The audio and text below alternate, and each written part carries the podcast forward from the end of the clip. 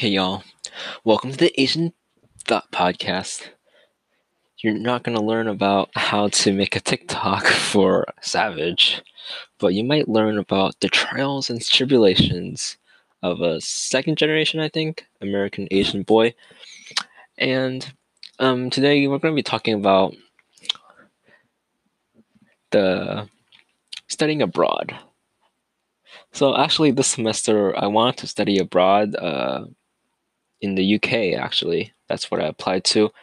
And what first prompted me to do so was that I know that one of the biggest regrets that I hear from other people is that they wish they traveled more. And taking that into consideration, I decided I should travel abroad. I wasn't really sure like where I was I wanted to go, but eventually I settled on the University of Birmingham in UK because just because like their website they looked it looked pretty nice. So I was like yeah. And it was like the first time the school uh my college actually had it um opened the application for that college. So it's like oh I'm gonna be the first person going to there. And uh, for those that don't know where Birmingham is, I actually don't know where myself. It's like I want to say snap s- smack dab in the middle of the UK island, somewhere in there. Um, I viewed studying abroad uh, as like one of my own this this opportunity to study abroad as my only and last opportunity to travel the world before I become old and have to work a nine to five job and have to uh, maybe have kids and I, I, don't know, get old and lose my health. I don't know. It happens, you know. We get old, become boomers, you know. And I really wanted to be part of an unknown culture and an environment where I'm like just dropped into like a battle royale where I don't know anything, you know. Except I played too many battle royales. I don't know everything. But you know that you know the first time you play a battle royale, you just know nothing. You don't know the people. You don't know what what kind of loot you're gonna get. Kind of like that. So I also wanted to like jokingly kind of gain a mastery over the British accent. Um, for me, whenever my friends did a British accent, I couldn't really do it. It's it's really hard for me, and I just wanted to sound sophisticated like that, you know. Um, I actually got accepted in the program, and I had to write like an a thousand word essay, which why I wanted to go, and all all that writing was just like ah, I used so much creativity for that, and I still feel so empty minded. I just know for sure that like if I go to unknown places, it's going to be good for my personal growth. And I was hoping that going to the UK would improve my social skills and force myself to put myself out there to meet other people. And I wanted to come back from the UK being a more outgoing and mindful person to those around me. And that's what I hoped would happen. But me deciding to go study abroad didn't come without doubts, though. I had two big doubts. The first one is more of an academic reason. I wasn't sure if my classes would fit. Oh, oh my! I need to register for classes. Yeah, my registration day is tomorrow, I think, and I better start planning my classes. Oh my! And I'm just recording this podcast episode. But yeah, uh, my first reason was I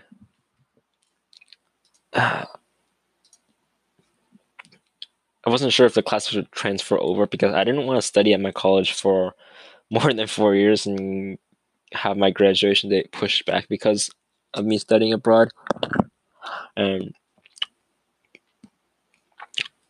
um, my second reason would be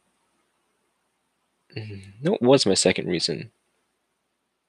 Oh, it was a personal run. Uh, a personal run. Well, I guess both not personal, but at the time of recording this episode, I felt as if I've already grown a lot in this academic semester, and I've been going. I've been more outgoing and committed myself to a pretty active club and large club, and uh, in in the process of doing so, I've at least expand that comfort zone has at least expanded a little.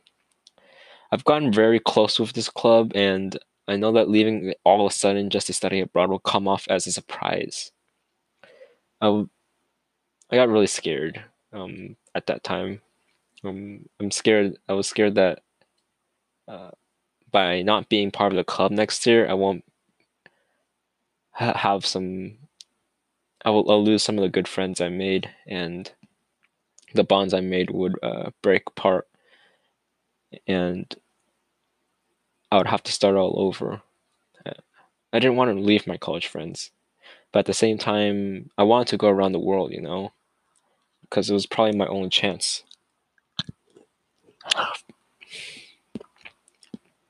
Before I stuck, before I get stuck with only two week vacations as an as an adult.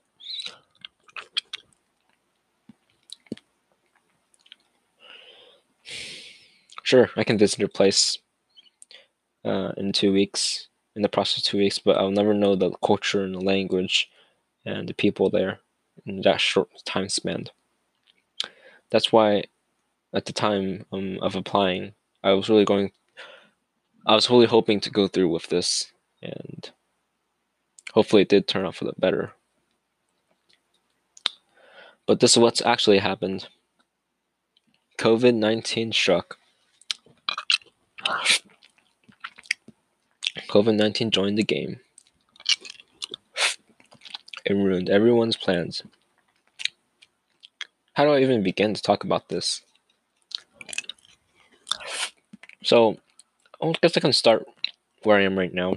Right now, I'm in my room recording this podcast episode. And um, everybody in the world, or at least in the United States, is in something called a quarantine. And that means that everybody's just uh, kind of locked into their house in a way. Not forcibly, but highly rec- recommended to just stay indoors and not spread the coronavirus, which is um, a worse version of the flu. Um, yeah, because of that, um, you can guess that um, this pandemic canceled the study abroad program, and even though I got accepted, uh, I lost that, and yeah, I'm probably not going to go next year because that's my senior year, and I also lost my summer job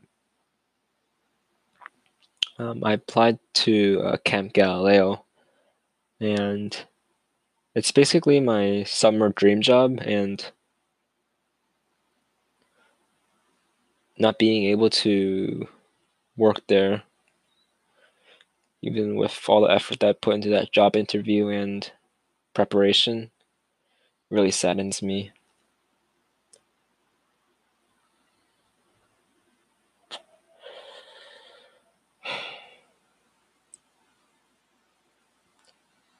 also lost. Um, I feel like gotten distant with some of the people in the club.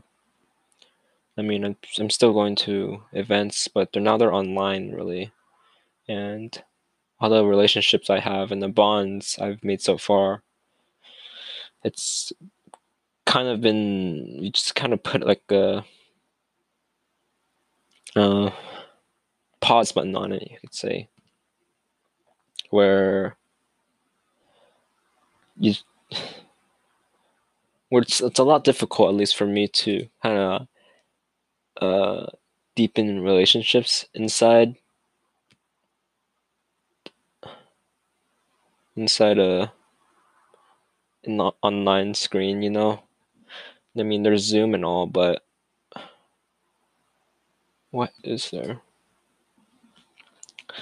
It's just not the same you know it's compared to seeing them in person yeah. I had it going really well before uh, the coronavirus came. Uh, did I see it coming? Uh, I wouldn't say. I was truly hoping, like I think a lot of us was hoping that it would just disappear one day, and it kind of did for two weeks, but then it popped up again, and in the west coast and spread from there, and it grew and grew. Even though the news during like January said it wasn't gonna be a big deal, and hey, here we are. Everybody's locked up in their homes, and um, we're working from home, having classes from home, finals at home, and yeah, slowly driving my family crazy. And I guess I'm I'm going a little crazy as well, to be honest. I know having to deal with social things that I never thought I would deal with or deal with on an online online world in a way.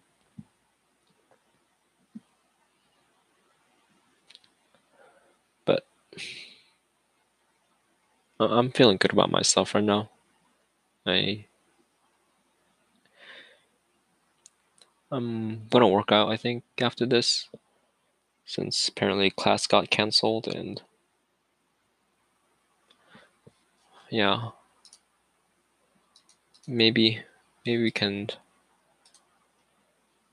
maybe one day once everybody all this all this is over and the light of the tunnel light at the end of the tunnel is back then we're good.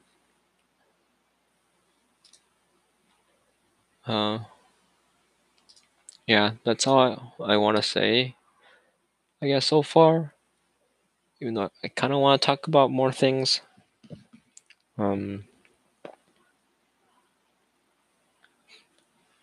but i don't know. What will happen after this? What's happening to people right now? What are the case studies? Um, this is definitely i think harming people's mental health and um, I think the repercussions of this um, politically, economically, and mentally, and socially, and physically, in all all types of ways, um, will be very long lasting. And with something like this in our history, unprecedented. Uh,